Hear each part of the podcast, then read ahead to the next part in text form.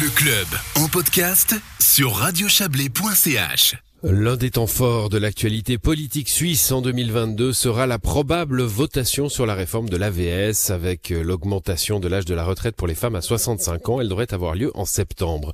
Le thème des retraites sera omniprésent ces prochains mois avec des propositions en tout genre pour le premier et le deuxième pilier.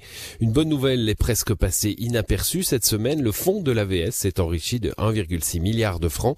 C'est le rendement des placements, mais les placements des assurances sociales suisses sont-ils durables? C'est le thème de la chronique des pas perdus de notre correspondant à Berne, Serge Jubin. La société Compon Suisse qui gère les fonds de compensation AVS, et APG a présenté les résultats de l'exercice 2021 ce jeudi.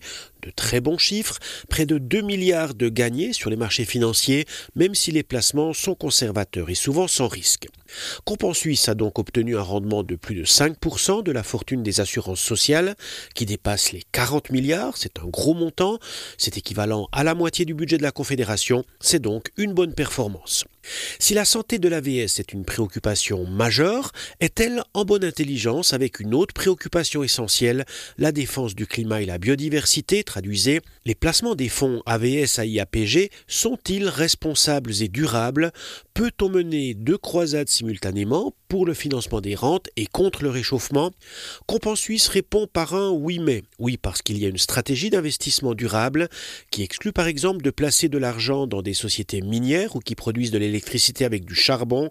Écoutez le directeur de Compen Suisse, Eric Breval, préciser comment il s'y prend pour investir durable. C'est une approche multiple. D'une part, nous utilisons nos droits de vote de manière systématique sur toutes les actions suisses et de manière vraiment très détaillée. Et nous conduisons ce qu'on appelle un engagement, un dialogue avec toutes les sociétés suisses avec lesquelles nous avons des hésitations sur leur manière de faire. Donc c'est vraiment très poussé. D'une autre façon, c'est lorsque nous achetons certains actifs dans nos mandats, que ce soit les obligations, des actions, etc., nous faisons très attention à ce que nous achetons pour s'assurer que ça respecte des critères de durabilité. Mais la gestion de la fortune AVS ne saurait tout miser sur les investissements durables parce qu'il y a une exigence de rentabilité. Alors justement, l'investissement durable, est-ce ou n'est-ce pas une bonne affaire, Éric Breval? Ça, je vous dirais dans 20 ans. Ce sur quoi nous insistons, c'est que ce ne soit pas au détriment des rentiers puisque nous sommes là pour les rentiers de la VSAIAPG. Et donc, si nous prenons des pas dans cette direction, c'est vraiment pour réduire le risque. Cette dernière phrase dit bien la hiérarchie des préoccupations de la gestion du fonds AVS et elle vaut aussi pour l'immense majorité des investisseurs, institutionnels ou privés, d'accord pour faire du responsable et du durable, mais l'objectif premier reste le rendement, en l'occurrence, l'intérêt des rentiers prime celui de l'environnement et du climat. La chronique de notre correspondant à Berne, Serge Jubin.